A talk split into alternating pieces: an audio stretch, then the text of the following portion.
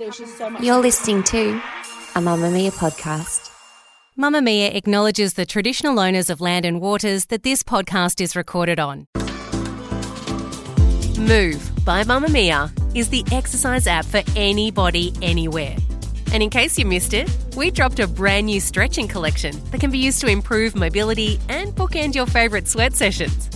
Mamamia subscribers get unlimited access to Move, and we drop new workouts every single week. If you're on the hunt for movement that makes you feel good, head to move.mamamia.com.au and use the code MOVE10 to get $10 off a yearly subscription.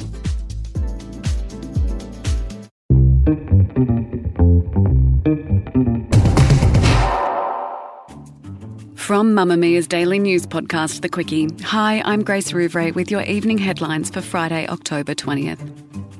Next month's MTV Europe Music Awards in Paris have been cancelled, with organisers citing the volatility of world events and exercising an abundance of caution for the employees, crew members, artists, fans, and partners.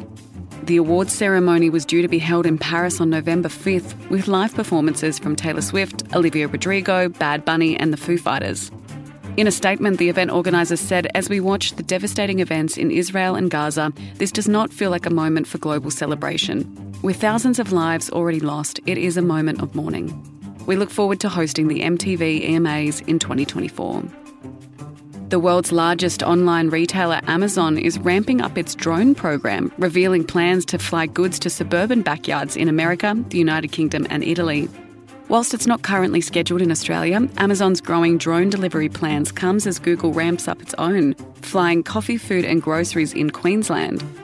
Australian regulator CASA also opened new discussions about drone rules this week, inviting pilots to have their say on remote operation, particularly in regional areas. Amazon is targeting for 500 million drone deliveries a year by 2030. Poor lack of sleep has been considered a side effect of mental health in the past, but a new study has found the link between sleep and mental illness is more complex. The study, led by UCL researchers, found that people with a stronger genetic predisposition to short sleep, less than five hours a night, were more likely to develop depressive symptoms over 4 to 12 years. The study, published in Nature Translational Psychiatry, also revealed a link between sleeping long and developing depressive symptoms. People who slept for more than nine hours were 1.5 times more likely to develop depressive symptoms than those who slept an average of seven hours. The Sydney Opera House is being celebrated as a symbol of modern Australia, as the world renowned building marks 50 years since the Queen officially opened it in 1973. An audiovisual display is set for Friday night ahead of a weekend full of celebrations including a party for the building's 400 staff and stakeholders, and free public access with 37,000 visitors expected.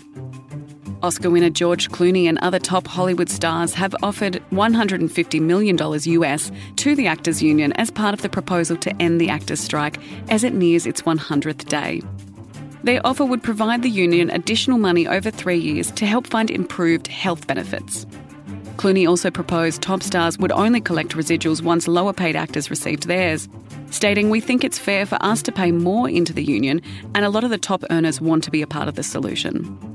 That's your evening news headlines. If you want more from the Quicky, check out today's deep dive on the mental load, the invisible burden often shouldered by women. And are men finally seeing it thanks to parenting expert Maggie Dent? The Quicky, getting you up to speed daily, wherever you get your podcasts.